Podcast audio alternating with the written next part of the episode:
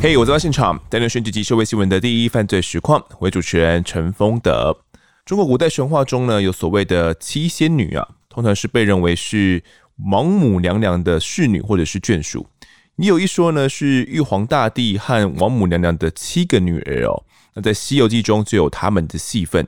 当初呢，天庭要举办这个蟠桃会哦，宴请神仙，王母娘娘就是请七仙女去摘仙桃。那七仙女呢，在民间呢、有被称为七星娘娘或者是七圣夫人哦。而七仙女其实不只存在于古代神话，台湾的近代也有所谓的七仙女。那仙女们呢，曾经都是景美女中的学生。为何他们会成仙？七仙女又带给景美女中的学妹们哪些灵异故事？这集我们就来一一细数。那先来欢迎本节来宾是文史专家管仁健，管大你好，大家好，我是管仁健，管大。那你是怎么会知道说这个所谓景美女中七仙女这个案子？应该是没有读过景美女中吧？当然没有了，女中不可能收男生了哦。一九八一年的时候，因为我们就是开同学会嘛。那我们班上的女生，她们刚好是念景美女中的嘛，嗯，那就有提到这个案子。因为这一次死掉的这几位罹难的女同学哦，刚好都是高三应届毕业生，那就是我们那一届的嘛。因为我们的一九八一年，我们应届毕业，如果考上景美女中的话，她是这个时候就准备要毕业了。嗯，那这个毕业前一月二十三号啊，就是讲说他们罹难的那一天呢。刚好就是距离七月一号大学联考倒数一百天，嗯哦，那我们当时是这样的，就是讲你进入高中的第一天开始，那个我们就开始倒数啊，你还剩一零六九、一零六八这样一直一直一直从刚刚进高中开始倒数啊，没有人，因为您进高中就要开始准备准备大学嘛，啊，以前我们大学是一定是七月一号、七月二号，它跟现在不一样，因为现在每年都不每年的那个时间都不一样嘛，是，对，而且现在多元入学。那从前的话就是七月一号就是联考，所以大家就开始在准备了。那所以到了第一百天的，真是冲刺的最最关键的时候。那怎么会发生这样一个那个事情？哎，对，所以说你就听你的同学有大学的同学有跟你讲这样一个案件就对了。啊，对，也就是回到那个等于是对，就是我们同同学会的时候再讲到这个案子啊。那所以。我对这个案子就特别有印象了，因为是跟我们同一届的啦，嗯、哦，就这样子，因为所有罹难者跟我们都是同一届的。是，那那当时呢，集美女中的这群女学生呢，是去参加自强活动。那为什么会因为自强活动发生悲剧呢？准备好的话，就跟着我们的声音进到案发现场吧。我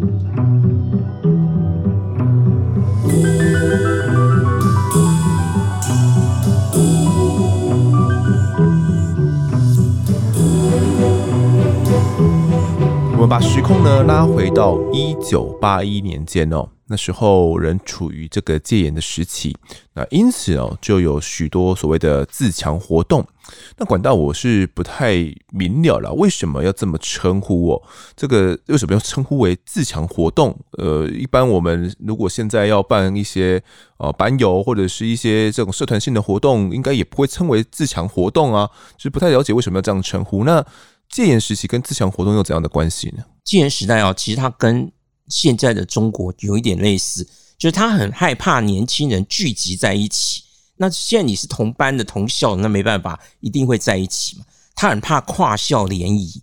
就假设好像讲说，我这个学校要抗议，哎，那你那个学校，我如果认识你另外一个学校的，那这我们两个就会串联起来哦，哦，那就会把这个事情扩大嗯。啊，所以这个这个跟今天中国在那里预防的事情是一模一样，嗯，所以就他们很害怕这个跨校联谊这件事情是。啊，但是年轻人一定想出去玩嘛，嗯，那政府怎么办呢？那政府就讲说，那干脆就由我政府来主导这件事情，嗯，这样我就能控制。我能够控制这些学生嘛？让学生们不要乱，但是让他们可以舒压。对，而且我在这个活动的过程中，我就可以找到哪一些人是有领导能力的人，哦，哪些人是特别有那种领导，因为有领导能力还要有领导欲望。有人有领导能力，他他 但他对这个事情没有什么欲望嘛，啊，对不对？那这个我们就去抓到这样的人，那这样的人就先让他吸收为党员。这样他的权力就可以受到我这个党的控制嘛？哦，所以所以的自强活动讲白一点，就是党的活动，就是讲说，其实党就是要控制年轻人呐。是，那避免他们自己。那另外一方面就是讲说，这些年轻人如果出去玩，他一定是选择山边啊、海边啊这些东西。嗯，那这个就是政府控制不到的地方嘛。是，所以政府的话就把这些山啊、海啊都要把它管制起来嘛。嗯，那可是话说回来，你要出去玩，你一定不是去山，就一定是去海嘛。嗯，那所以。政府现在办自强活动的话，就是讲说你要参加这样的活动。我举个例子来讲啊，现在横贯公路是只有那个你平常人都不能过去嘛，都中横哎，都有都都有管制嘛，对对对，只有这个只有参加我们这个救国团的活动，嗯，你才可以在这见一下花东的那个海岸，海岸线很漂亮，对不对？是，但是我也是一样，我就是要求那个你除非参加自强活动，否则你永远不可能接触到台湾的这些好山好水。嗯啊，那所以说这个自强活动就是讲说很吸引人啊，很吸引人，而且你想报名在那个名额很有限嘛，哦，所以所以这个政府在这个报名的过程中也可以甄选嘛，可以找到，诶，这个这其实就是一种管制啦，嗯，对，所以救国团跟自强活动其实是有点关联的，啊，就没有，就是绝对关联，绝对关联啊，绝对关联的啊，就讲说它等于就是民间不能办旅行社了。嗯，民间你这个学生跟学生之间就不能串联，嗯、不能跨校串联嘛。是。那如果你要参加活动，你必须参加救国团的活动，嗯、一切都在政府的那个掌控当中。是。那这个是很有用哦，因为你参加自强活动完了以后，你就会留下这个联络的方式啊，或者怎样。嗯、那这个未来就是讲说，将来我们无论在各种职场上面。甚至在官场上面，我们都会互相的联系，就讲说啊，我们参加过哪一年的这个自强活动啊，我们是认识过同小队的，哎，对对对对，是真的是这个样子。这个是一个，就是讲说政府要控制这些年轻人哦，一个最好的方式。话说回来，年轻人也是透过这样的方式认识不同学校的一些精英的干部啊，对精英的干部，对对对，那将来拓展人脉呢？哎，拓展人脉，没错，一点都没有，就一模一样。所以自强活动就是只有党不能办啊，其他人完全不能办。没有错，你你认为一个办一个践行队、一个露营活动、一个郊游的活动，什么人都能办嘛？但是问题是在戒严时代，它就是只有党部指定的救国团可以办。是那管大爷那时候可能在高中、大学时期有参加过类似活动吗？哎，我我比较没有啊，因为因为因为真的很穷啊，就是寒暑假都在都在忙，都在什么东西。可是。你回到那个就是开学以后，你就会听到讲说啊，同学很兴奋的在那里讲他们寒暑假参加了什么样的活动啊，什么的，哪些大哥哥大姐姐带着他们很好玩呐，对对对对，哪些同学这样子，对对对啊，你优秀一点的学员，下一期你就变成辅导员嘛，对，你就变成党的下一期营队的你要去带啊，带领小队，对对对对对，你就换换你去带嘛，就是。这个就是当时会有自强活动，就是这样了。那其实就是吃喝玩乐啦，是吃喝玩乐。那以前的年代呢，现在是呃，这种营队也是比较没落一点哦，因为这个可以提供的娱乐选项太多了。而且现在人可以你直接就去嘛，你想去你想去花东海岸，你想去哪里没有管制了嘛，对不对？啊，从前不一样，所以你你你到任何地方都是。都那个些地方都是受管制的。好，那我们就把时间推到一九八一年一月二十三号的这一天哦。当时是景美女中，他们有一群学生要去参加自强活动。不过，为什么选在一月二十三号这一天？这天有什么特别的吗？这个一二三哦，在我们当时叫做自由日，就是有就一万四千个反共义士，在一九五零年代这个在韩战的时候，等于他们就是他们是战俘啦。嗯可是他们不愿意到中国大陆去，那个受共产党的统治，要来到台湾嘛，接受这个。哦、那最后就是他们在战俘营里面待了很多年嘛，嗯，那最后。到了台湾那一天是一月二十三号，所以我们一月二十三号那天叫做自由日。一二三自由日，那一二三自由日的话，就是要把所有全世界反共的国家啊，就是讲都会派代表来来到台湾，然后我们就办所谓的世盟，世界反共联盟，还有亚洲反共联盟啊，就是然后然后我们就是在办这么盛大，好像我们要办这个活动啊，很非常盛大，因为我们我们没有办法办什么运动会啊，办什么，因为因为在那个国际的那个就是啊是呃，我们要要参加都很难嘛。何况举办嘛，跟这跟今天的状况是一模一样的。我没办法举办这个比赛，那我们只好举办这个叫做这个反共联盟了啊。好，那这个一月二十三是一个很尴尬的日子，怎么讲呢？这一天没有放假啊。那对，他他他是还是一个平常日。对对对对对啊！但是他有的时候放假，有时候不放假。怎么讲呢？就像像我们现在这样的，我们今年农历过年是在二月中旬嘛，对不对？那你如果是在二月。那他就这个时候就还没有放假，嗯、但如果说这个那个农历年哦是在一月底，那这个时候寒假就已经放假，所以一二三就已经放假。嗯，所以一二三这天有没有放假，关键在于，呃，那个农历年的前后是。对对，他他到底在阳历年的时候，因为我们知道农历年是在阳历的一月二十号到二月二十号之间嘛，嗯。啊，对，一定是农历年，一定是在这这三十天之内嘛，是，但是会在前在后不知道嘛。如果是在那个二月很晚，像去年那样子很晚，uh huh、那一二三就没有放假。是，但如果是像今年这样子，一二三早就已经放假，现在不是都已经放寒假了嘛？是，对对对。那管大，你那时候有去参加这个自由日的相关活动吗？有有，因为都要参加，都要参加。台北市的学校大概都要参加啊。是要去参加，可是要干嘛？没有啊，就在那里当人形立牌啊，在当字牌啊。他会给你几个颜色的那个字牌嘛。那现在这样子，他他喊多少的时候，我们就要。转出那个颜色来，那最后就会拼出那个字，是拼出那个字出来了。什么自由啦，哎，对对，一二三自由这样子。好像那个哎，那个算比较简单的，那个那个拼的字很复杂，像讲总统万岁，那万岁那几个字，那个那个字是非常复杂的。自由一二三自由，日那个那个这几个笔画都太简单了。讲总统万岁太复杂了吧？哎，太复杂的话，就是需要更多的人嘛。哦，你懂意思吧？他就你这个密度才够嘛，才有办法。是，如果你只有几千个人，你排不出万岁这样的字出来了，那就听起来哦，一二三自由日的党政色彩是有点重的哦。那其实，在放在当时的年代也不足为奇啦。那集美女中呢，就在一二三自由日这一天呢，要去参加这个自强活动。那他们是去的哪边玩呢？当时啊，就是讲说那天是星期五啦。哦。嗯，那那一年的寒假就是刚好一月二十三号，刚好就是期末考考完那一天，然后这一天也是这个。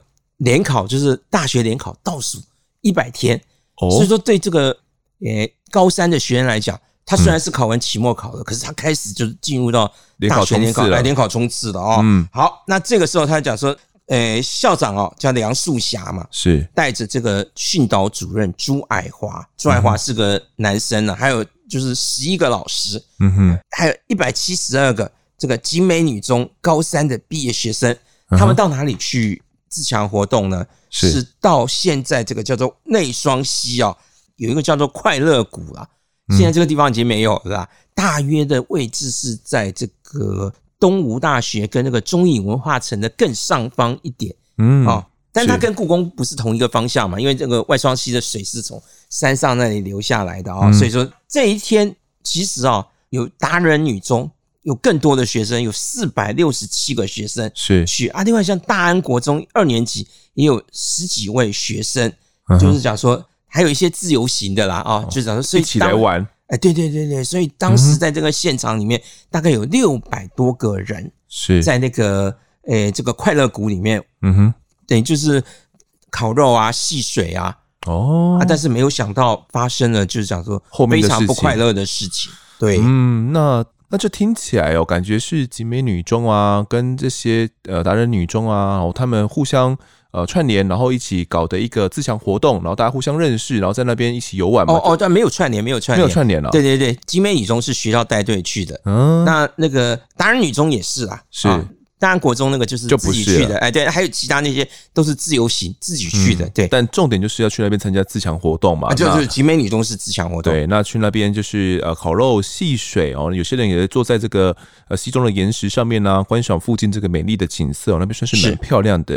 那你刚刚说发生的一些不愉快的事哦，原本是在快乐谷里面，那到底是发生了什么事？就突然一下子哦，大水就就这样子冲下来哦，那很多就是讲说。六七十个人呢、啊，就在本来在河中啊，就被冲走了。嗯、那我可能要跟那个丰德解释一下哦，在现在年轻人大概都不太理解哦。我们现在就是讲说，如果像淡水河、嗯、啊，那这个它快要靠流到海边去了，那个河面就很宽大嘛，所以你很清楚嘛，你就知道讲说啊，我只要靠河。诶、欸，靠水远一点的地方就是安全的地方嘛。嗯，这个是在河里面是这样没有错。对，可是，在溪边不是这个样子哦，因为溪流啊，它是弯弯曲曲的，是，所以水会从哪个地方流不知道。当它是水流很细的时候，它会看不出来，看不出来在哪里。哦，所以你以为你离那个水很远，你以为那个地方是安全的，是。其实不一定，因为大水一来的时候，根本它不会照原来的那个路线走，哎，它不会照原来的路线走，所以大水，所以你即使你以为你在很安全的地方，你以为你离河很远，是，或是你站在一个很大的那个石头上面，你以为你以为那是安全，安全的，你以为是安全的，其实不然，因为大水下来的时候，它不见得是那个，所以。一般我们讲懂水性啊，懂什么是这样的，就讲说，如果是在住在当地的人，他大概每一次大水一发的时候，他就知道哪个地方是安全的，哪个地方是不安全。可是对我们这些外地人来讲，我们不知道，我们到那里第一次去啊，对，我们一定你直觉想到就是讲说啊，我想到我在一个比较高、比较大的那个石头上，或是离水比较远的地方，我以为那个地方是安全的，其实完全不是这个样子。大水一来哦，你。不见得是靠在水边的人危险，那有的时候在最安全的地方，反而是最危险的，哎，反而反而是最危险的，所以你会反应不过来，嗯，就一下就被水冲走了。是，所以他们突然烤肉，然后游戏戏水到一半，然后从上游就有了传来这个滚滚的洪水哦。对，那在溪中的这些学生，他们怎么反应？嗯，当然没有办法，几乎没有办法反应啊，因为根本不知道那个水会冲下来，而且。你没有地方逃嘛？因为你不知道要往哪个哪个地方是安全的嘛。就如果今天是一个，诶、欸，如果你在海边，你很清楚哦，那个海浪是从那一头冲过来，我会往安全的地方逃嘛。对。可是你在溪水里面，就像大水一来，你不知道，哎、欸，其实你可能越越逃越那个越水会地方，因为你只听到轰隆隆的声音嘛，那个水从上面下来。可你不知道你要往哪个方向去逃，所以这个是一个非常危险的状况啊。可是，一般人不了解，应该是说我们不太会遇到这样的状况。不是因为我们也没有这种安全教育了。是，如果住在山边、住在溪边的人，他们可能本来就知道有这样的，他们本来就有这样的尝试。是，可是，一般的人是住在都市里人，他到那个山上去玩呢，在溪边去玩呢，他不懂。即使到今天，都还有常常你看那个露营的时候，讲突然一下子。半夜怎么这被水就被冲走了，就被冲走。那个露营连车都会被，连车都会冲走嘛。就是你没有办法预测那个大水来的时候，到它到底是从哪一个方向下来。这个就是所谓的那个山泉跟那个河哦，它是不同的逻辑。就是你河到了平地以后，它那个水流的方向就比较会固定。是。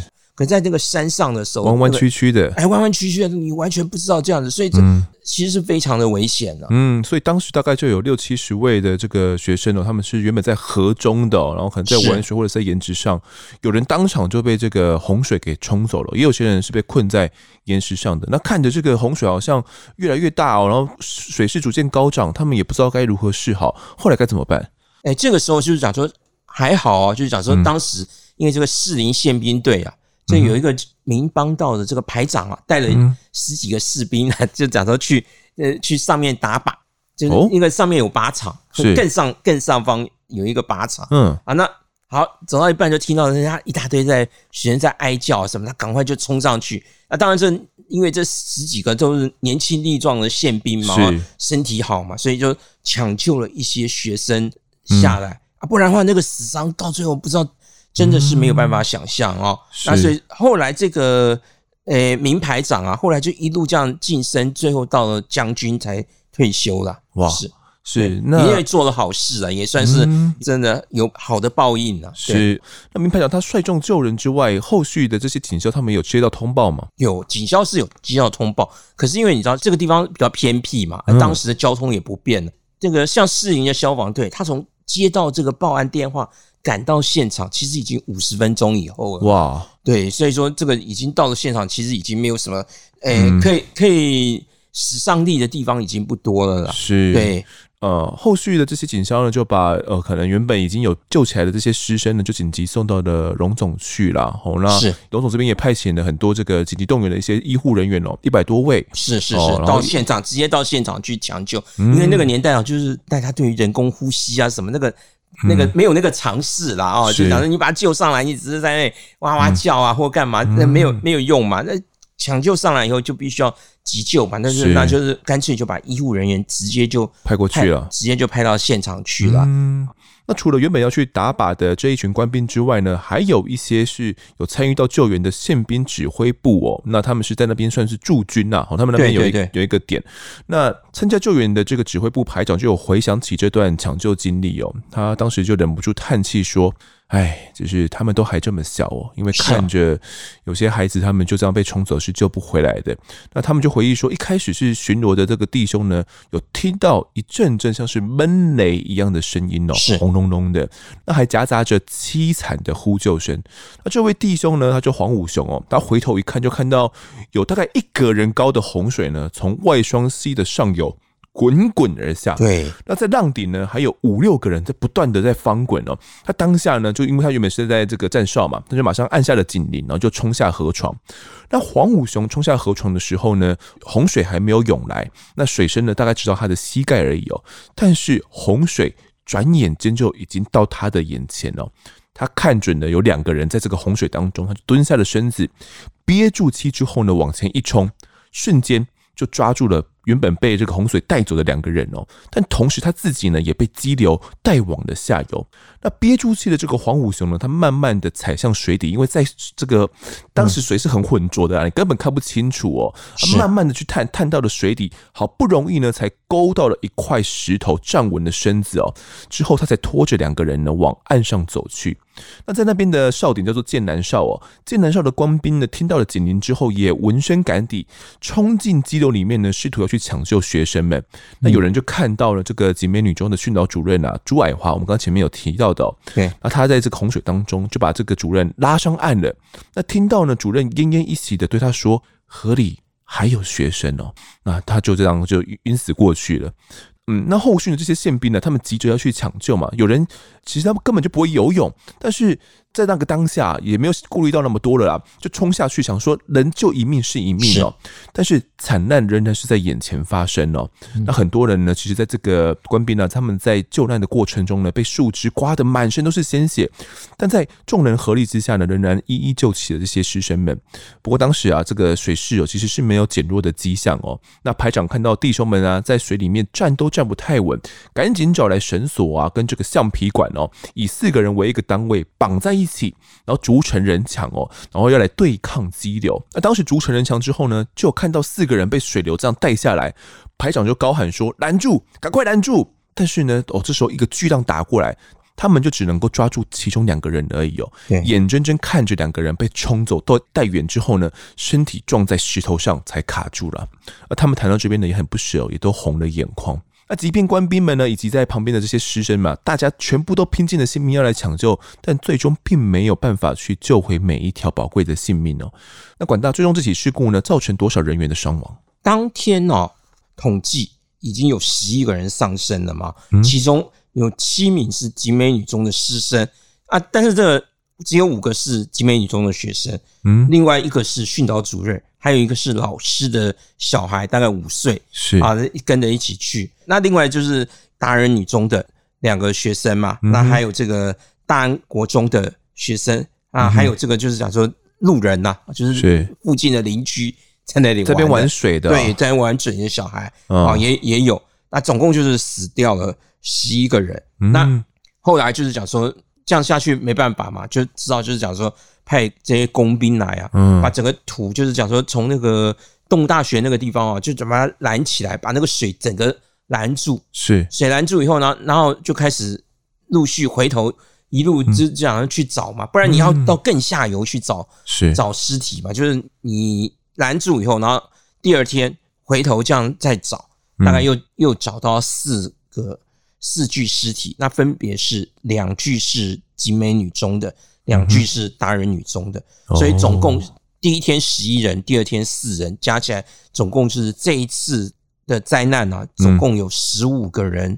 这个罹难，那我就很好奇哦，到底为什么外双溪这边会有滚滚的洪水呢？其实一直到近年啦，你说在这个溪边哦，可能都还是会有一些意外啊，哦，尤其像新北最有名的是大豹溪嘛，啊，大豹溪有有时候一个午后雷阵雨哦，你大概只有三秒钟左右哦，三到五秒，哦，你看到溪水变浑浊。然后到这个溪水瞬间把你困住，大概只有三到五秒的时间。如果你没有意识过来，然后不及逃生的话，你可能呃，对，水性不好你就丧命了。哦，所以我在想说，当时是不是因为呃午后雷阵雨还是怎么样的关系，才导致有这样大量洪水袭来？因为啊，如果是这样，再怎么样都还是有预兆的啦。哦。嗯，因为像你讲的大豹溪那个，都是就是咋说，那应该也都是。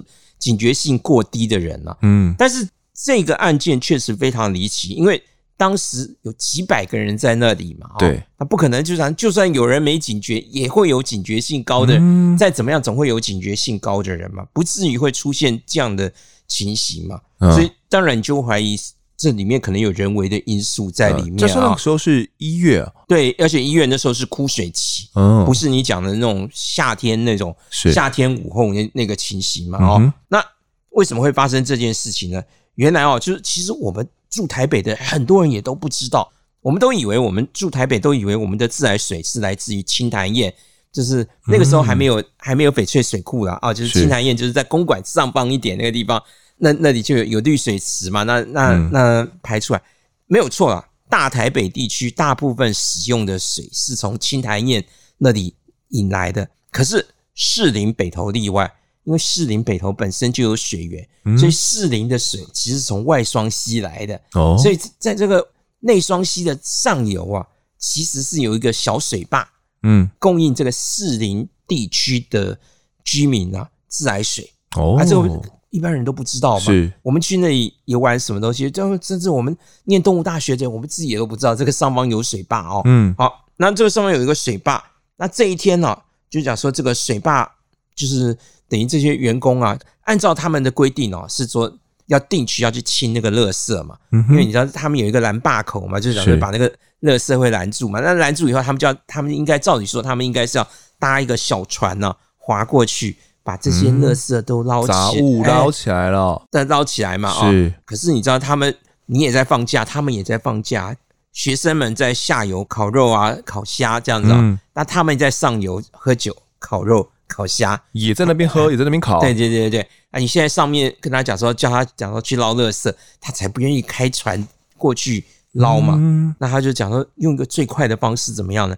我就放水哦，用那个用那个水很大量的水一冲，不就把那个挡住那个口的那个垃圾就把它冲下去？这么简单？哎，对，就就是这样子。而且他是他不是一次冲很多水，他就是他就像按马桶一样嘛，先按一下冲一次。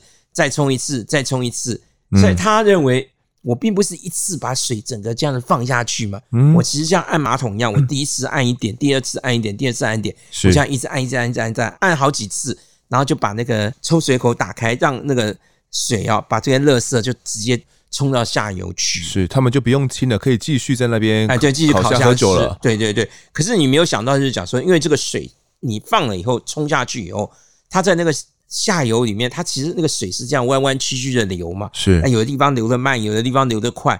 但是你上面一直放水，一直放水，一直放水，到了这个下游这个地方的时候，它它最后就汇成一股大的水，汇成你在上游的时候是一批一批放没有错，可是你到了下游这个地方的时候，它可能就汇成一股很大的水了。所以说到了那个快乐谷这个附近的时候，它已经聚成一股很大的水了，是洪水哦，这样滚滚而来。对对对，因为你几波。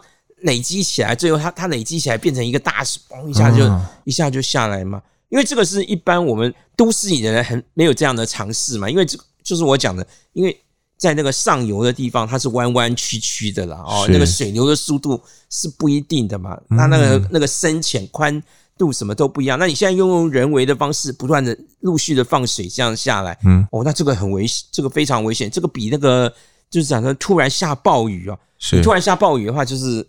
它它留下来至少还有一点迹象，嗯哼，那这个他是完全没有迹象的，因为他是分了好几次放水，最后把它累积变成一股洪水，是。下来冲下来哦，所以下面的人是完全反应不过来嘛，在那边烤肉戏水玩耍的六百多位师生，多数都是因为从来没有这个地方，从来不知道这个地方，因为你像你讲的大暴溪什么，人家大家也都知道，讲说哦，这个地方有偶尔会有暴雨，会有什么东西，大家会有警觉嘛，对，那可是这个地方从来没有发生过。外双溪是从来没有发生过事故的人嘛，嗯、所以所以才会有几百个人围在那个地方，变成一个烤肉区嘛。是是。那我回顾一下，其实当天是这个早上九点呢、啊，有一个电机工程员呢张先生哦，他发现进水口那边有一些树枝杂物堵住了，然后要清理，所以就电话通知了这个值班的技工啊，哦，然后这郭传明这个人哦，然后并且转告了双溪拦水坝管理站的负责人技工呢曾朝香以及这个叶文龙哦，他们两位。那原本呢，他们依照这个作业程序的规定呢，是要去把这个垃圾捞起来嘛。但是他们哦，也想说没有人督导啊，哦，可能要在那边要游玩啦，我想要在那边烤烤肉哦，烤烤虾，喝喝酒。所以一直到下午两点的时候呢，他们为了省事哦，就直接去放了这个水哦。那当时排水量大概有这个六百吨哦，那。也因为啦，学生们自强活动的现场呢是在下游哦，他们原本在上面是有呃，在他们目视可及的地方哦，有去做一些这个呃，去刚刚讲说啊，要要离开了，我们要放水了。但是他们下游的是根本就不知道这回事的。这样说，这边是河床上有很多巨石啊，那排水的时候经过石块的这些激荡，就形成了很强烈的洪水冲了下去哦。那在河床中烤肉的师生们，呃，有些是这个因为跌倒啦，头部重伤哦，有些只是这样就。溺水窒息了，最终就造成十五个人死亡哦。那也好险哦，好险！有一位当时有一位计程车司机，他见义勇为，他知道这个状况了，我就特地开车上去，对，跟南水班长讲说啊，下面出大事了。那他们这些技工呢，才停止放水。如果他们再继续放下去的话，说不定还会再造成更多的、更多的死伤哦。是。好，那有一位呃，这个自来水事业部的干部就形容说啊，这是不可能发生的事啊，因为依照这种标准处理程序呢，各地水坝要放水的话，应该要先向他们的上级。这个自来水处报备嘛，但是他们没有报备啊，而且你要再经过适当的预警程序之后，你才可以放哦。但是这个双溪蓝水坝其实是属于一个极小型的水坝，对，那并没有设置这种呃往下游警告居民的这种扩音设备啊，哦，所以呃他们想去预警下游也没有办法哦，再加上他们的这个人为因素，才导致这起悲剧的发生哦。那后续呢？这个第三净水厂的厂长哦，谢文玉哦，以及我们刚刚前面提到的那四个人，总共五个人呢，被移送侦办哦。那其中一位技工呢，曾朝香被侦讯的时候呢，还痛哭流涕哦，承认说自己的确有过失的。那他们后续五个人就被依照公务员废弛职务酿成灾害以及业务过失致死呢，哦来提起公诉。那政治层面呢，其实也有开始发酵了，是不是？冠达？当然啦、因为这个时候。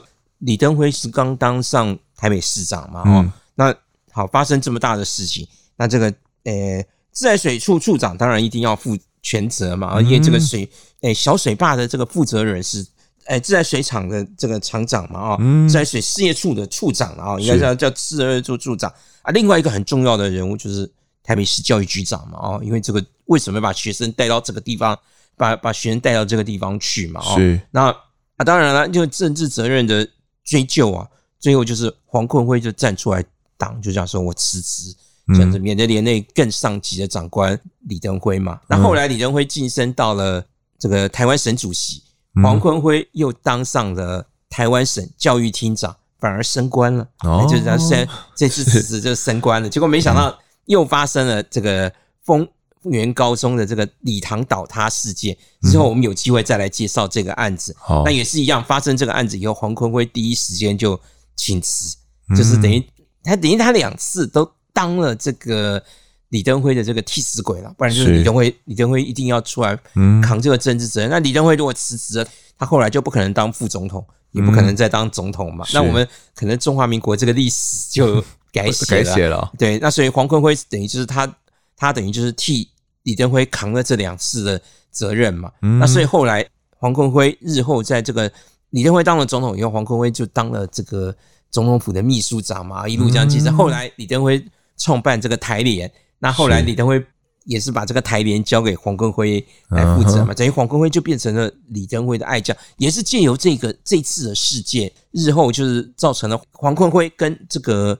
呃，李登辉就是讲说，这个他们等于就是这个长官部署之间的默契嘛，是有个情谊在啦。哎，对对对对对对对。好，那管到我翻找资料之后，发现说，这个集美女中的校长啊，他有对媒体说，这一次的交友啊，并不是强迫性参加的。对。好，那参加的人呢，大多是各班级的干部了。不过当时已经接近要大考了，你说联考已经接近一百天嘛，当天刚好是这一百天的时候哦。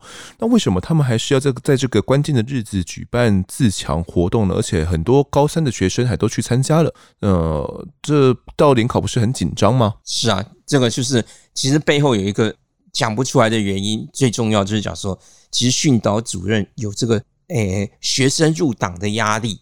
这个我大概解释一下啊，就讲说我们当时的规定是讲说，这个国民党入党的这个年龄呢，有一个限制，跟考驾照一样，十八岁。嗯，这个问题在大学没有问题，大学生都已经都满十八岁了嘛，入学的时候都满十八岁了。五专也没有问题，因为五专四五年级生也都是满十八岁。嗯，那最麻烦的就是高中这个阶段呢、啊，就是讲说，你除非是重考的啦，否则你正常的话，大概十八岁就是刚好念到高三要毕业的时候，哇，满十八岁了。嗯、那高中生的这个入党的这个 quota，这个 要要完成这个名额啊，是那这个训导主任要完成这样的名额，对一般的就是讲说这种男高中啊，男生的高中，建中啊、师大附中啊，这个比较不是问题。为什么呢？嗯、因为当时的男生都一定要考上大学了，就要进成功里，嗯，然后进大学，这个那你如果有。你在高中就已经入党了，你进了成功里，你将来进了大学，甚至你后来当兵都很有很有有用嘛。因为你看嘛，一样，我们现在考预官，如果分数是一模一样的，是，但是如果你是有党证的，你就可以当辅导长，或是你当宪兵排长，嗯、那就比较轻松嘛。哦，嗯、那如果你没有党证，那你就一定是步兵排长嘛。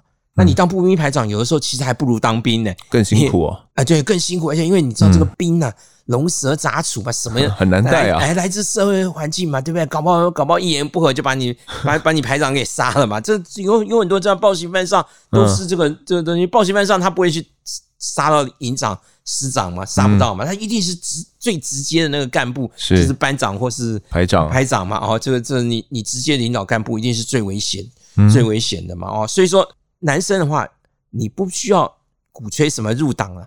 高中生他自己，男生他自己就会入党，而且最麻烦就是这个女生，女生她没有入党的压力嘛，不用当兵，她也不用当兵嘛，对不对？而且她现在就要要联考前了，她其实想，即使这个老师去劝说这个学生要入党，嗯，你不要说学生不想入啊，家长更反弹更大，家长讲说啊，我那基本上现在就是那个马上就要联考了，对啊，被扣起啊，因为闭在微博，避下棒，不不不不不。假说等念大学，你再去加。你想你想去入党大学，你十八岁的自己去嘛？你考上考上大学再说啦。每个人都想考。你如果每个家长都说考上大学再说，我请问啊，如果你是集美女中的训导主任，或你是北一女中山女中的训导主任，我问你啊，你你你怎么办？那个压力，你没有办法。这那我们只好用用什么方法？就是只好就是讲说，哎。我们就办一个什么自强活动，假设哎呀，我们带这个高三应届毕业生，我们这些干部啊什么，呃，也是要挑了哦，就是党员也不是也不能随便那个什么东西，将来出了什么事，介绍人是要负责的，啊，不是、啊，他将来如果当大官，你就跟着晋升嘛，哦，你是当初推荐他入党的人，人。嗯、但是他将来如果出事了。他加加入什么党外活动啊，什么东西？但他出事了，那换那那那就是你来介绍人的事情，还是要介绍人的事嘛？所以介绍人他不能乱介绍啊。所以那几位，你说当然对这个事情他没有办法交代，讲这到到底为什么？为什么是这一批人，这一百多个人参加这个活动嘛？啊，这个活动到底到底是针对什么对象来来参加嘛？所以按照管大你的意思，这些呃集美女中的学生啊，去那边都是要去入党的，可能是因为哦这个主任啊，他们有一些这种压力。那呃，可是我看了一些死伤名单哦，包含到姐妹女中里面呢，有些也是还没有满十八岁的，有些可能才十五岁左右而已。那他们可能也都是呃一些班级的干部啊，然后也被这样带过去了。那十五岁也要入党吗？还是他们其实没有？就是应该不是说当场就入党啦，嗯啊，不是说你不是说你参加，然后你就签个名什么东西？应该说，诶，我们这些训导主任呐，或是教官呐，他们在就是讲说，他们要吸收谁入党啊？可能从入学一开始，他们就已经在就已经挑好人了，嗯哼，啊，不是说等到到最后一秒钟才才那个，因为这个也本来也是长期观察，因为入党这件事情哦，就是讲说你当这个推荐人呢，其实你也是要负责，也是要负责任的，是。如果日后他成为党外人。就是他，他万一参加党外运动啊，嗯、他他对这个就是讲说对政府有有什么不当的言行什么，是，哎，那你当初推荐的那个人是要负很大的责任嘛？嗯、所以说他们可能从一开始就已经在观察了，从你入学开始就观察了，哪些人是值得栽培的，哪些人是就就就放弃了就好了嘛？哦、嗯，所以这件事情会变成悬案，就是最大的理由就在于讲说到底。为什么会办这个活动？那这个活动的到到底这个用意是什么？嗯，啊，当时很多人都认认为讲说，其实办这个活动就是在预备吸收党员，就是我们在在这个活动的过程中，就是讲说我们去观察哪一些人日后是可以吸收的，是或者是怎样，而且确实也是这样的嘛，因为人人与人之间也是一样嘛，我要吸收你。你跟我一定也是有一点感情的联系，对，这样就，我不会突然一下子把你叫来，然后讲说好来，你签，呃，单子给你，你签名你就加入了，嗯、这个这个这个也是不太可能。他一定是在平常就他这个是有一个长期的默契，或是怎样的哦。所以说，到底这个事情是怎么样？因为其实戒严时代就是最麻烦就在这里，嗯，大家每个人都在怀疑一件事情，是，但是都没有一个人。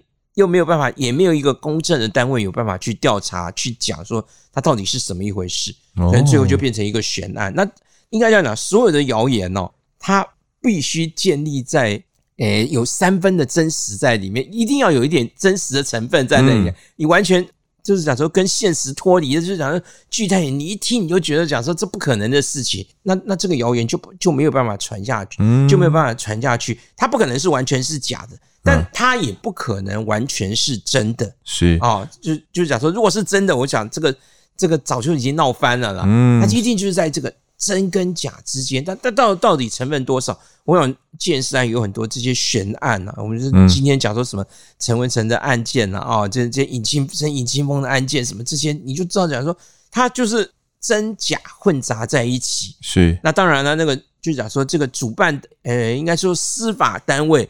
本身又缺乏公信力，嗯哼，啊，那所以说最后就是变成讲有，反正其实今天中国面临的也也也是这样的问题嘛，对不对？讲说什么有没有有没有什么学生被绑架去那个摘器官呢？嗯，对不对？他这个就讲政府是一再否认，讲说绝对不可能有这个事情，可是民间却言之凿凿，认为一定有这件事情。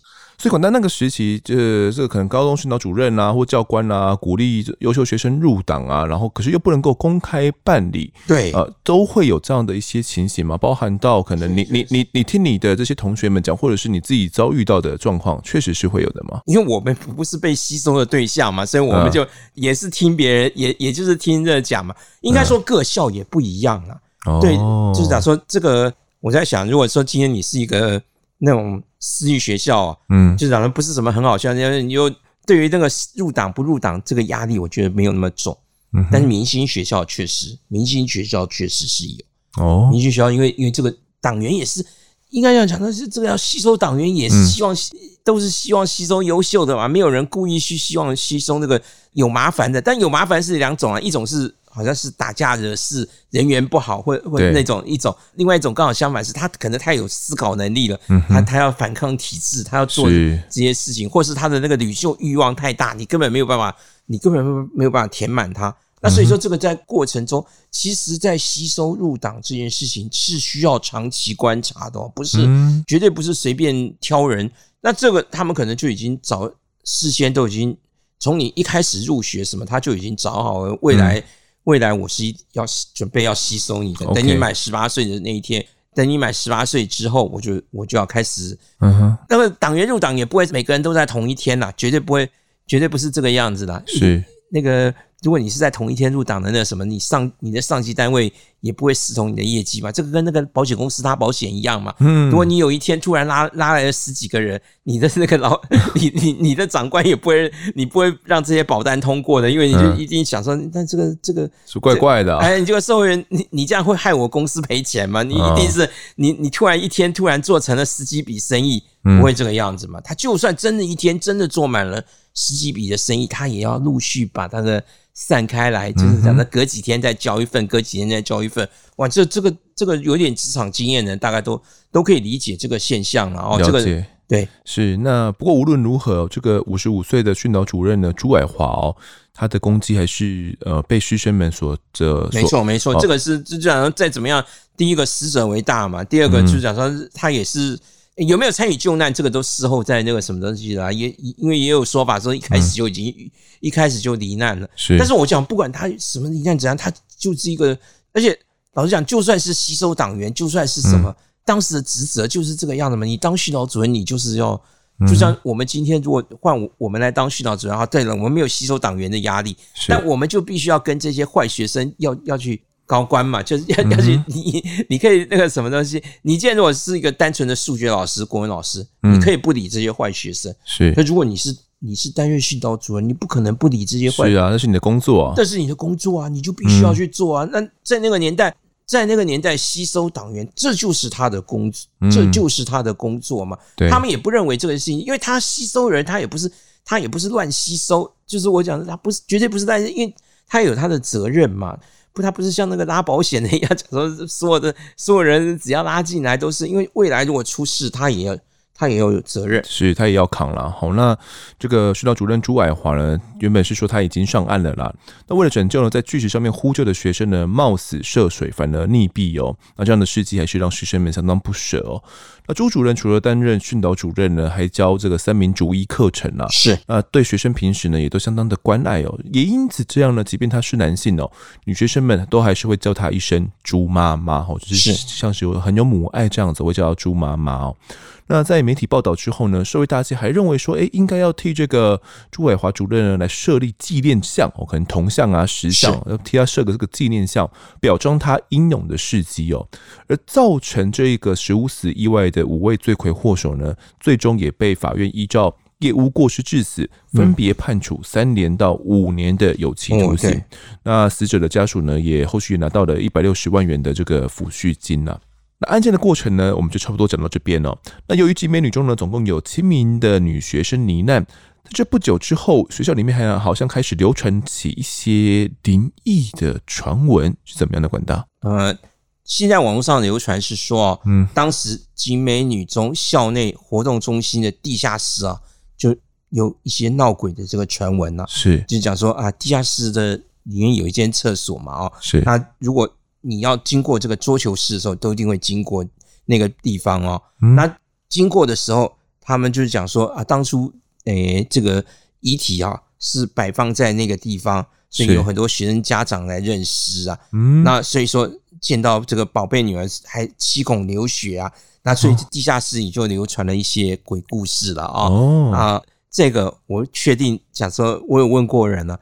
不可能的事情啊！那个直接就送到，嗯、直接就送到殡仪馆去了。嗯、其实是没有这个，其实是没有送回学校去了啊。不过这个这个传言已经那么多年，你就没有办法，你没有办法去验证了。是，我我想事实上也不可能啦，只是送回学校去做什么？是啊，送回学校去做什么？不合理哦，不合这这这不合理嘛？这一定是这么多人去，是直接一定是直接一定是送进殡仪馆嘛？你即使家属想要把他领回家里去，大概那个。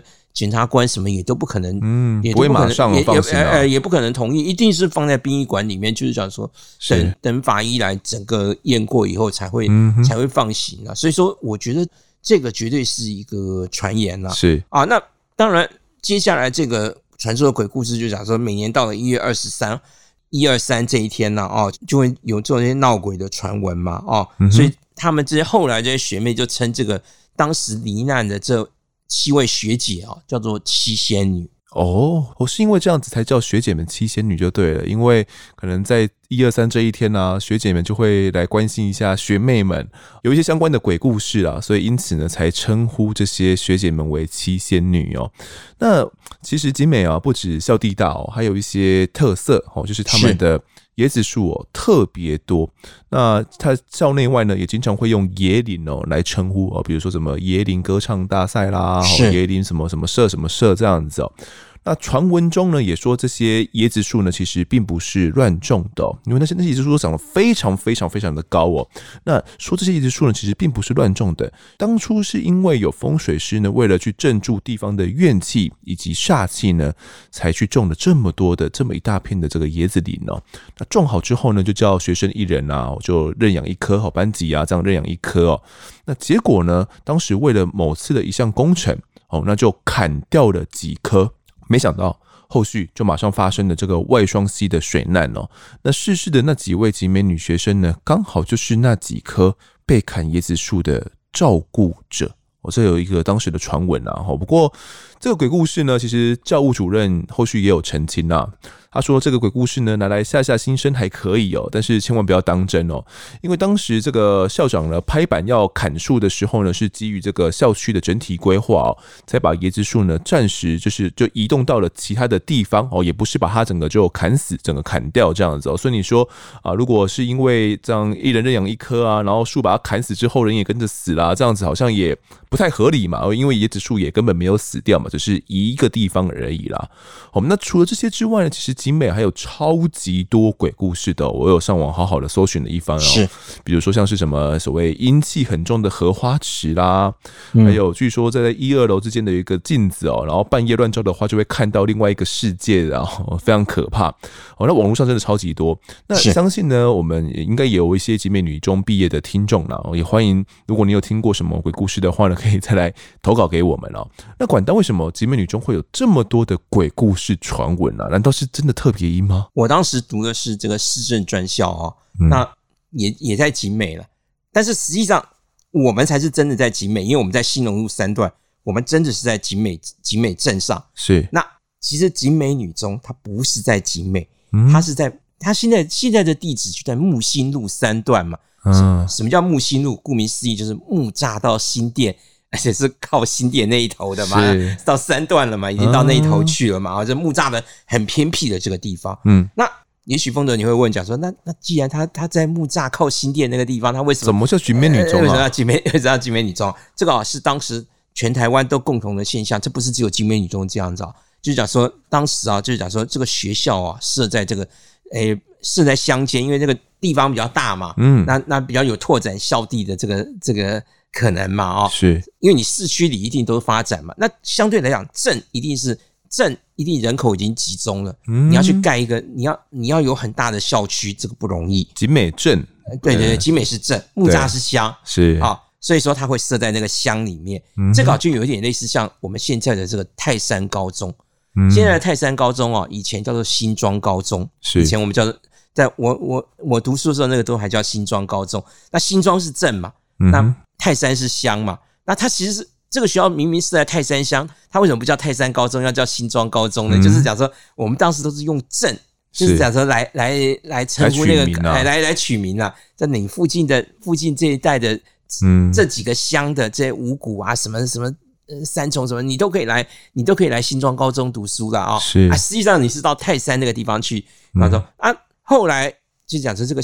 泰山高中就是讲说，他们要求讲说，泰山这里的证明要求讲说，一定要改名回泰山高中嘛，他就改名到泰山高中。是，那后来结果又新庄这里又又成立了新的新庄高中嘛，嗯哼，所以现在的新庄高中不是我们当年那个新庄高中，不一样了啊啊！对对对对，就是，但集美女中没有改名嘛，集美女中没有改，集美女中从头到尾就没有改名了。嗯，但是集美女中啊，就是讲说，在我们那个年代，集美女中是第三志愿，是北女。中山女中，再来就集美女中。可是你知道，像建中、师大附中、成功中学这三个学校永远没有改变，那个排名永远没有变，前三志愿永远没有变嘛。嗯、那女生的话，前两个志愿也到今天都没有变。可是第三志愿呢？当时集美女中是第三志愿，现在已经掉到十几志愿。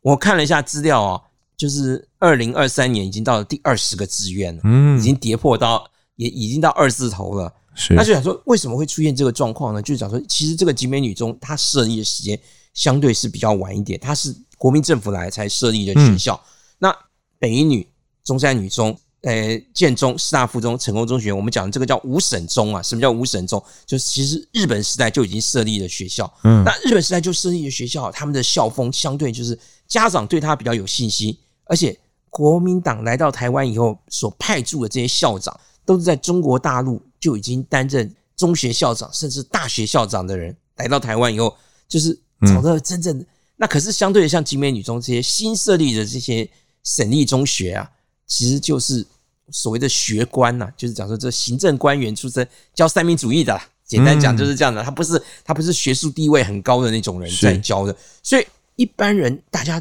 都知道讲说啊，只要是国民政府来才设立的中学或是大学。就他的学术地位没有那么好，这个我们之前在节目也有提到，就是讲说台大为什么永远是第一名嘛？你其他大学就是排从二三名以后开始排，那一样啊，我们各地也一样啊，建中就是第一名啊，北女就是第一名啊，宜兰女中就是第一名，宜兰中学就是第一名，高雄中学第一名，就是用那个地名去设计的那个学校，它就是当地的第一志愿，它永远都是第一志愿。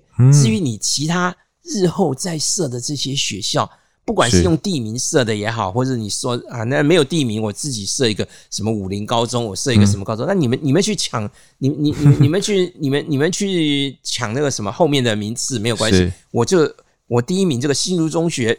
新竹中学啊，台中中一中啊，高雄中学啊，那个排名永远是固定的啊，那个是固定的。嗯，那集美女中其实它它就是麻烦就麻烦在这里，就讲说它其实它是战后才设立的学校。那另外一个就是它地方比较偏僻。嗯，那这个地方比较偏僻啊，就有一个麻烦，就是讲说它没有办法设夜间部嘛。你看北一女跟中山女中啊，他们都有设设置夜间部，景美女中没有夜间部。景美女中不但没有夜间部，景美女中而且还有一个很好很有趣的地方，景美女中有宿舍，这是我们台北台北市啊这个公立高中哦有宿舍的哦。你说建中有宿舍没有错，但建中那个宿舍它只收这个体保生，就是因为体育班的学生他要他下课以后他还要继续训练继续训练嘛，他必须他不能他不能离住在离学校太远的地方，所以学校提供宿舍，但他提供宿舍是给那个体保生，他不是给一般的学生住。那只有景美女中这个特别例外，因为景美女中第一个它地方比较偏僻，第二个女生的家长哦很喜欢住校，嘿，这个是 这样子啊，哎，你看各大学都是这个样子啊，男生宿舍住不满嘛，女生宿舍都是爆满，嗯。啊，因为。今天换你是家长也一样嘛？如果是你女儿念大学，你当然希望她讲说啊，那这最好住在宿舍里，不要乱跑，哎，不要乱跑啦。那个那个时间到了就会回家了，也不会带男生回 回回宿舍或干嘛嘛。啊，可是如果今天你是儿子，你可能希望，哎呀，儿子最好带个女朋友，赶快早一点来或干嘛。啊，是如果为人父母每个都是这样的想法的话，那这个这个，所以学校也会有这样的设计嘛。所以说，集美女中它是台北市。公立高中里面唯一设有女生宿舍的学校哦，哎，但是这个哎，在当时，当时这样，那你知道这个女生住在这个宿舍里面啊，这样的当然是希望他们好好专心读书这样子啊。可是你也知道啊，就是讲说这个女生在一起啊，就是一定是叽叽喳喳，她她还是会她还是会讲很多话。但是那这个这个鬼故事啊，会越传越生动啊，就是讲说她必须要有几个条件啊。第一个，你一个学校要够大。够偏僻，是 够那个什么地方大，你才有办法闹闹鬼嘛。集美女中算偏僻吗？啊，对，当现在不偏僻了啦。嗯，当时真的是，当时真的是偏僻啊。就是大概四四五十年前，我读书的时候，那那那时候真真的那个集美女中是一个相对来讲它是偏僻的，所以它要设女生宿舍嘛。嗯，啊，女生在这个宿舍里面，当然就开始她他们就会讲很多这些鬼故事嘛。那这些鬼故事如果在刚好遇到像集美女中这样子有七位女生罹难的事件，嗯，就会让这个故事变得就是讲说，诶，更生动一点了。嗯，所以集美女中的这个七仙女的传说啊，就是讲说可以流传四十几年了。这个算是在我们台北各学校里面鬼故事里面，就是讲说相对来讲比较有一点这个有一点年纪了，是不是？啊，对，不是有一点历史可以考究的啦。因为有一些鬼故事啊是。发生在这个学校有，发生在那个学校也一样。你每个故事听起来都一样，差不多。哎，就是讲这啊，举个例子来讲啊，有学生在这个这个学校里面跳楼了啊。那那那每每个学校，其实每个学校都多多少少都有，因为在那个升学的压力下，多多少少都会发生这一两的这这这几十年下来，一定都会发生过几起这样的事件嘛。对。那所以校园里如果有出现这样的事件的时候，这样的鬼故事它不容易有特殊性，嗯，可是像景美女中这个，因为它这个太特殊了，就讲一下子七个人同时去世，对，所以像这样的鬼故事，它就比较，那加上就是讲说这个学校偏僻，又学生又要住校，所以就让这个鬼故事啊，就是讲说它会变得越来越丰，越来越丰富，是？越来越丰富，所以你你那。当然，很多这些校地的这些什么东西，因为嗯，应该这样讲，它是是互相的啦。因为你的鬼故事太多，地方上啊这些家长什么，甚至老师啊、师长啊，都会要求讲说，哦，那我们要请风水师来，我们要镇煞啊，我们要做什么东西，就讲说这个这个这个东西。那你镇了以后，如果没用，那鬼故事就就那个传的就更广。这其实是这个两个之间是有因果关系在里面的啦。嗯嗯。啊，那这些传闻什么，你看嘛。我们四十几年前读书的时候就已经听过这样的鬼故事，到今天还是有。到了网络时代，这个鬼故事就会就传的更传的更广。当然有一些已经就是讲说越传越越越离谱，越传越离谱，跟那个是那个事实已经不符了。之后有机会我们就是再来介绍全台湾各学校的这种。鬼故事 是，那其实这个外双溪水难意外啊，听起来相当不可思议啦。但是意外呢，却总是不停的轮回重复哦。是在二零二零年的时候呢，南投五界坝凌晨啊，因为机械故障呢，就自行的放水了哦，他就突然就这样泄洪了哦。那台电的控制室值班人员呢，却疏忽没有能够立刻的发现异常哦，然后提醒下游的民众疏散呢。然后甚至还事后了，还在日志填载不实的水位，导致呢下游溪床露营的两家人呢被冲走了，共计有四个人死亡。这一起事件呢，相信多数听众都还有印象哦。是啊，我就不禁怀疑了，我们真的能够从这些惨难中学到教训吗？好，那我们这一集呢介绍了这一个外双 C 的水难哦，那其实呃类似的事件后续还有一连串。对，应该是还有一连串了，这算是一个事件的开端嘛？对对对，对。然后后续其实还有一连串的故事，我们就之后再邀请广大再来一一分享。好，那么这一集的我在外现场呢就聊到这边，也感谢广大的分享，谢谢您，谢谢。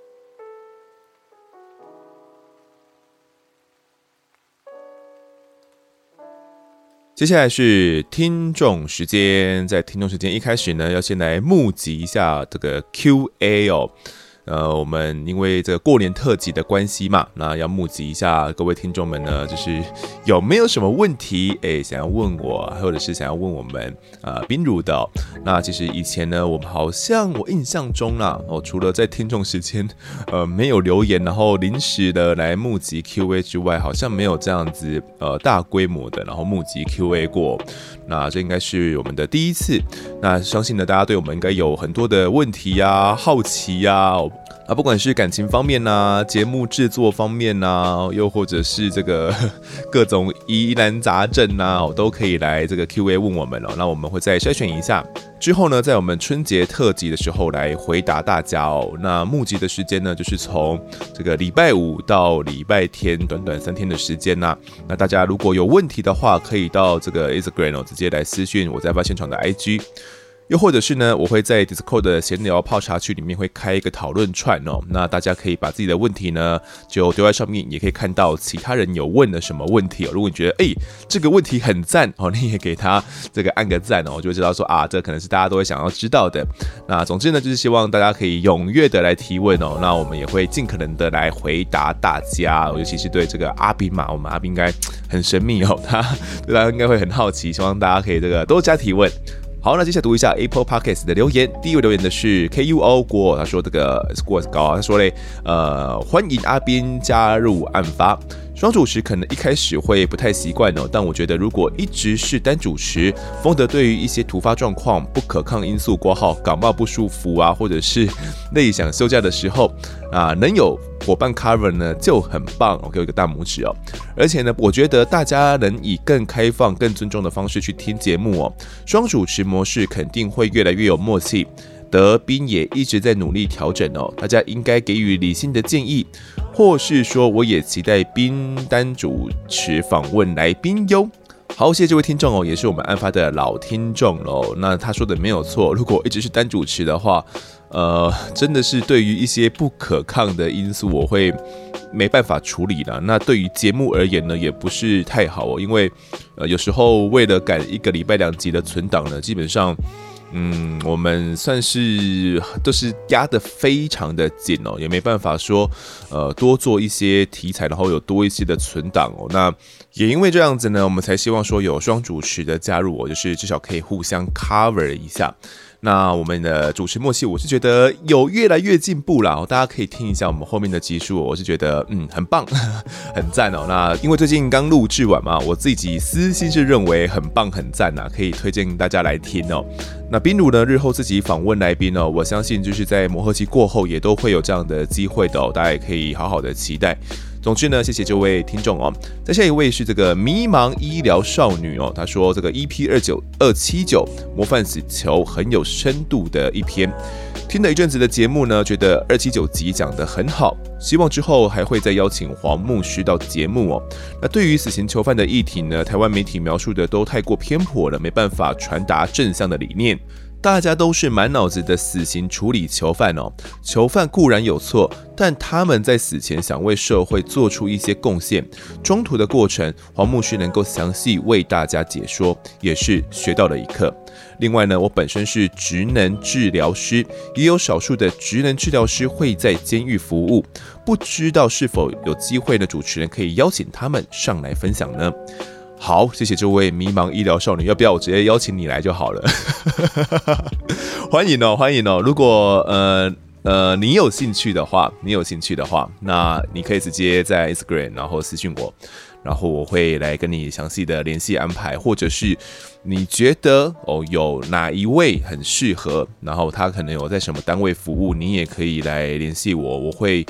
尽可能试着去邀访看看。那呃，其实在，呃监狱里面的这些系列呢，我们可以探讨的还很多。其实我们聊得非常的浅。那嗯，因为要制作上有点，我觉得是有点困难的哦。因为要过矫正署这一关，就是我们的监狱采访要申请的话都不太容易哦。那呃，要访问到在里面工作的人的话，哦，也是需要一些功夫的。所以在以前呢，我。比较不会去尝试这样的东西，但我觉得之后的话，我们可以试着来做做看哦。另外呢，这位迷茫医疗少女，如果你有在听的话呢，你是不是这个手滑哦，按到一星的？如果是的话，赶快给我们补上五星呐，多补几个哦。这个一星真的是，呃，但无所谓啦，就是看你的留言了，应该是真的想要呃给我们一些建议的哦，所以还是将它给读了出来。那其实模范死囚那一集呢，邀请到黄牧师上节目哦，我就觉得呃。原本内心哦是有点怕怕的，为什么会怕？因为之前这个黄明真牧师来到节目的时候，呃，有激起了这个节目我们的听众时间呢一阵子的攻防哦，就是大家讨论的相当的热烈哦，有一有有一票人呢，应该说，呃，绝大多数的一票听众呢是没办法接受的嘛哦，但是呢也有站在黄牧师，然后去呃可以去声援他，然后理解他立场的，然后还有去补充他为什么会有这样子想法的一些听众哦，那当。当时，如果你还有印象的话哦，这是其实在应该在 呃一百多集前吧，哦，应该一年一年一年多前的时候，一两年前的时候，我们曾经有这样子激辩过。所以要谈到模范死囚的时候呢，嗯，我查了一些资料，我发现这个黄牧师对他的。呃，认知还蛮深的，所以我还是想要再请到黄牧师哦。虽然内心有一些小小的挣扎，想说啊，会不会又激起一番激烈的讨论？但我想啊，就是经过呃我们这么长久的训练以来，听众们应该都有这个自我思辨的能力了。那即便没有，那也那也没办法嘛。但是我还是想要去。让大家听到不同的声音哦，所以就请到黄牧师来到节目里面，并且呢，探讨的是一个比较冷门的议题哦，也就是死囚他们到底有没有人权哦？那他们在里面想要付出，然后想要去贡献社会，那他们呃这样子做，大家可以认可吗？我觉得这是一个。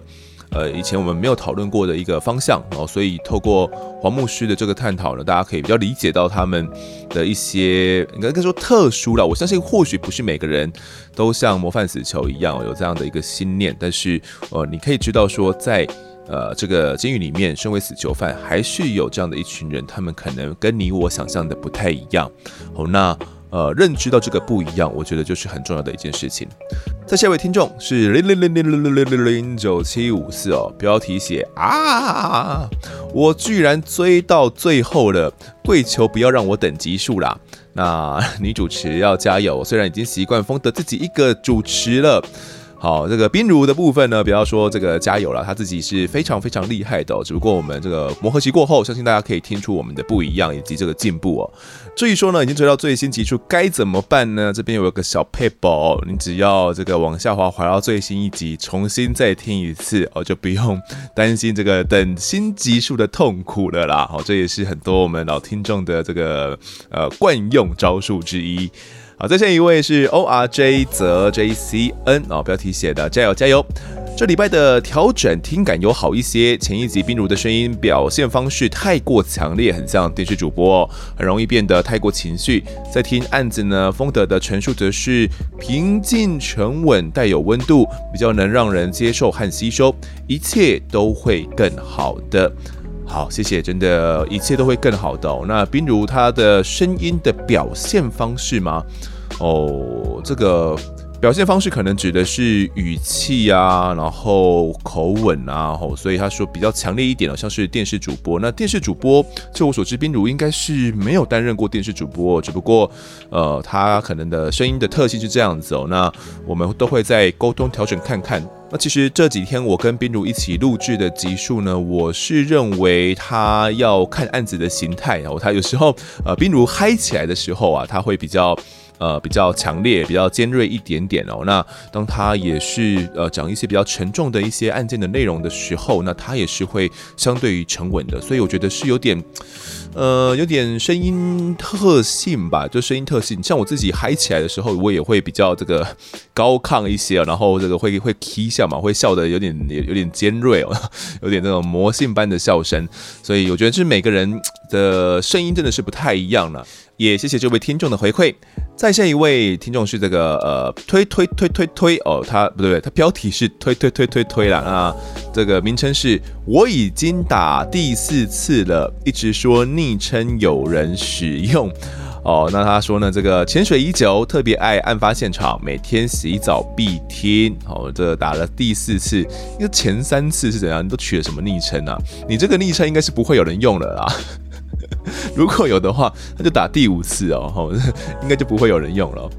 那谢谢你这个洗澡时间呢，都喜欢听我们节目。我自己洗澡的时候也喜欢听一些 podcast 啦。那最近诶，最近喜欢听一些呃流行乐哦，因为接下来要去听这个 FT Island 的演唱会哦，因为女朋友是 FT Island 的这个粉丝，所以这阵子呢都在听这个韩团，就是算哦对韩团呐，好，他们算一个乐团哦。的这 ffti 人就是最最最有名的那首歌呢，就是《当然不能加呀啦呀》那首歌，就是 FT Island 他们唱的。那最近呢，也在做一些演唱会的这个预习哦，先呃听一下他们演唱会的歌单，然后了解一下他们这团的风格哦。那希望呃当天可以去听得很开心。再下一位留言的是这个宁商啊，标题写必须给五星。听到事件内容呢，就觉得团队非常的用心制作，不管是开车还是上班的好伙伴。好，谢谢你对我们的这个吹捧哦。那最后一位留言是 RNGSS，标题写了这个五子命案中。今天一早还在赖床就先听案发，哦，听得怕怕的，尤其是最后呢，有另外一个人。有师傅跟他说，呃，有人在外面等他的那位警察哦，是用电话录音的吧？中间停顿时间很久，害我好害怕，想说，哎，怎么停了？哦，可能是原本有问警察问题，但是那部分没有出来哦，就变成停顿很久，听得真的很错。后来那位警察讲到一半，又跳回丰德和对谈警察前面讲的话了，又接回这个电话录音的警员，觉得呃这个好灵异现象。后来回到丰德与对谈警员呢，结束也是一下就断了，很离奇，也没有听众时间，很精彩，但是不敢重听的一集哦。那对于双主持人呢，还在磨合，美眉也需要时间哦。只是美眉声音清亮，问话有的时候呢会有点尖锐感，我觉得是美眉还没有适应访谈节目，但是可以感受到她对于事件发自内心的好奇，加油喽！那想到类似这种访谈节目呢，好像声音比较低与缓一点。好，这个听众呢，听了我们屋子命案中之后吓到了，我相信也是很多听众遇到的现象，好像很多人都因此被吓到了哦。老师这边先跟大家说声不好意思啦。是我们在后置输出的时候呢，因为要更改一些内容哦，然后不小心把呃我在访问这个队长的时候，也就是电话录音的那个时候呢，我的问话，然后呃没有把它给接上去哦，以及这个听众时间呢也没有把它接上去，所以大家会听起来觉得呃好像有点灵异，怎么突然换了另另外一个人出来哦，然后诶诶听众时间怎么突然也没了，就是有点害怕哦。那如果遇到这种问题呢，想要重听的话该怎么办呢？其实我们已经有上传的，就是有更新的这个新版本的内容是已经修正完毕的。但是如果呃你想要重听的话，你会发现说，诶，怎么好像听的版本都是跟以前一样的，都是这个灵异版本的。那我这边可以教导大家一下，如果你是用 Spotify 的话呢，你可以到无子命案中的那一集呢，然后呃到单集之后，你按三个小点点哦，然后你会有看到说，呃这个标记。为未播放，点开三个小点点之后呢，你会看到说有几个选项啦，是什么新增至播放清单啊、下载啊，哦，还有什么标示为未播放啊，请你呢就是按下标示为未播放哦，那它就会把这个暂存档呢把它给删除，之后呢，你再重新的播放之后，它就会去下载新的档案哦，那这是一个方式。那如果你是用其他播放器的话呢，其实也是类似的哦。你要找到呢，把原本暂存档删除的方式哦，然后再重新播放一次，它就会去下载新的版本的内容了。那如果你不太会用的话，那最简单的方式就是，你可以到我们案发的 Instagram 哦，或者是脸书上面，然后去呃我们的主页啊，都会有一个连接，把这个连接按下去之后呢，会有呃各个不一样的播放器哦，就是呃不管是在 Google Podcast 啊，吼，然后 Spotify 啦。KK Bus 啊，等等的，就是你可以去选一个你原本没有用的播放器，然后呃点下去之后呢，反正也不用钱嘛，你就点下去之后呢，你就可以来听呃这个新的内容了。就是不要用你原本的这个播放器，然后用一个新的就可以去解决掉这个问题了。哦，那就是呃提供大家一个解决方式哦，也跟大家说声不好意思，就是造成大家呃收听上的不便哦，我们之后会再多加的注意。那这位听众呢，还有说冰如是妹妹哦，呃，我自己其实是要叫冰如姐的哦。那我不确定你的年纪几岁哦，但我不重要啦。总之，这个冰如呢，她确实磨合呢是呃需要一些时间的哦。那她声音也比较清亮一点点哦。那她对于这个事件的本身，其实嗯，我可以感受得到。那大家应该也可以感受得到，她对于案件的内容其实是做了很多的功课的。哦，那她自己本身呢也有很多的一些想法。那随着之后节目的播出呢，我觉得大家可以更加的理解到宾如是对一个案件有怎做怎样的研究的，尤其呢是他所撰写然后约访的这个灾难类的案件呢，其实很多都是相当复杂的一些内容哦，那它有很多的成因。然后背后有很多的故事哦，所以他要去研读这些资料，其实也是相当不容易的。然后要去爬书出来，然后要去约出这些，呃，当时的这个当事人哦，其实都是很不容易的一件事情哦。其实如果是我来约的话，呃，可能很大的几率是约不到的。但是彬如他就是。有办法有耐心哦，然后可以去跟这些受访者好好的沟通，并且把他们约了出来，所以我是很呃很敬佩彬如的哦，就是没有他的话，其实、呃、那几集可能都是没办法顺利制作出来的，或者是我们只能够单口的来讲而已哦。所以彬如的加入呢，对于案发而言真的是相当相当重要的存在哦，也希望大家可以认知到一点，并且给予我们更多的鼓励，然后可以去给我们多一点点的包容啦，也谢谢大家。好，那这节听众时间呢，我们就读到这边。如果各位喜欢我们节目的话，欢迎到 Instagram。脸书以及 YouTube 来搜寻订阅，我在案发现场。你有没有什么问题、什么 Q&A 想要问我们的？现在呢，马上动动手指头，我就到 Instagram 呢来直接私讯给我，或者是呃到我们的 Discord 群组里面呢，这个闲聊泡茶区里面的讨论串哦来提问哦。除此之外，也可以跟风的我聊聊，给我们建议。各收听平台上按下订阅，还有五星评分，就是对我们最好的支持。另外呢，案发侦查团队持续募集当中，只要透过 MixerBox MP3 的订阅赞助，就可以来加入我们。还有专属的赖社群，可以跟风德老粉们一起抬杠聊案件心得。目前还有免费的 Discord 群组是可以加入的哦。如果你在 Apple Park 上面留言的话，我也都尽量在节目中给出回复。跪求听众们推坑给双旁的好朋友，一起来听听看我们的案子。案发现场，我们下次再见。